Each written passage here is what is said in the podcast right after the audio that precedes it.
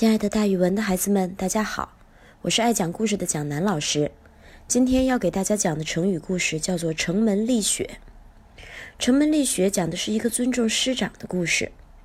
远在北宋期间，福建江东县有个叫杨时的进士，他特别爱好钻研学问，到处寻师访友。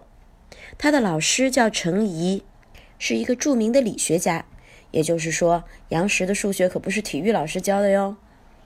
杨时在程颐门下求学的时候，已经四十多岁了，学问也已经相当高了，但他仍然谦虚谨慎，不骄不躁，尊师敬友，深得程颐的喜爱，被程颐视为是得意门生。有一天呀，杨时和他的一个叫做游作的同学，两个人为了一道难题争起来了。杨时说：“我说的一定对，不信去问老师。”游作说：“我才对呢，不信去问老师。”于是他俩决定去问老师。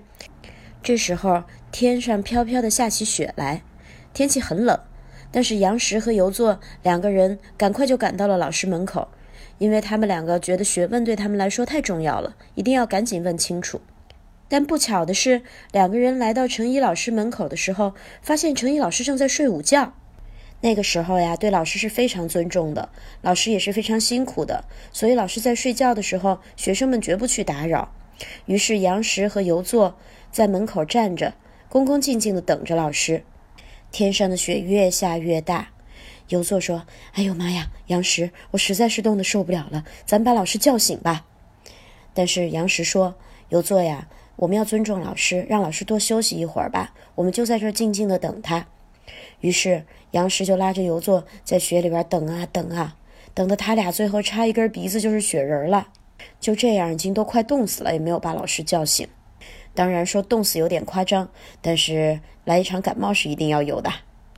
直到程颐一觉醒来，才发现哇，门外有两个雪人，还这么逼真哦，原来是我的两个得意门生啊！来来来，快进屋快进屋，可别冻着了。程颐因为他们两个的举动深受感动，于是他毫无保留地把所有学问都传授给了我们的主人公杨时。之后啊，杨时回到南方传播程氏理学，且形成了独家独派，人家都叫他龟山先生。后人听说了这个故事，就把城门立雪这四个字记下来，用来赞扬那些诚心求学、尊师重道的学子们。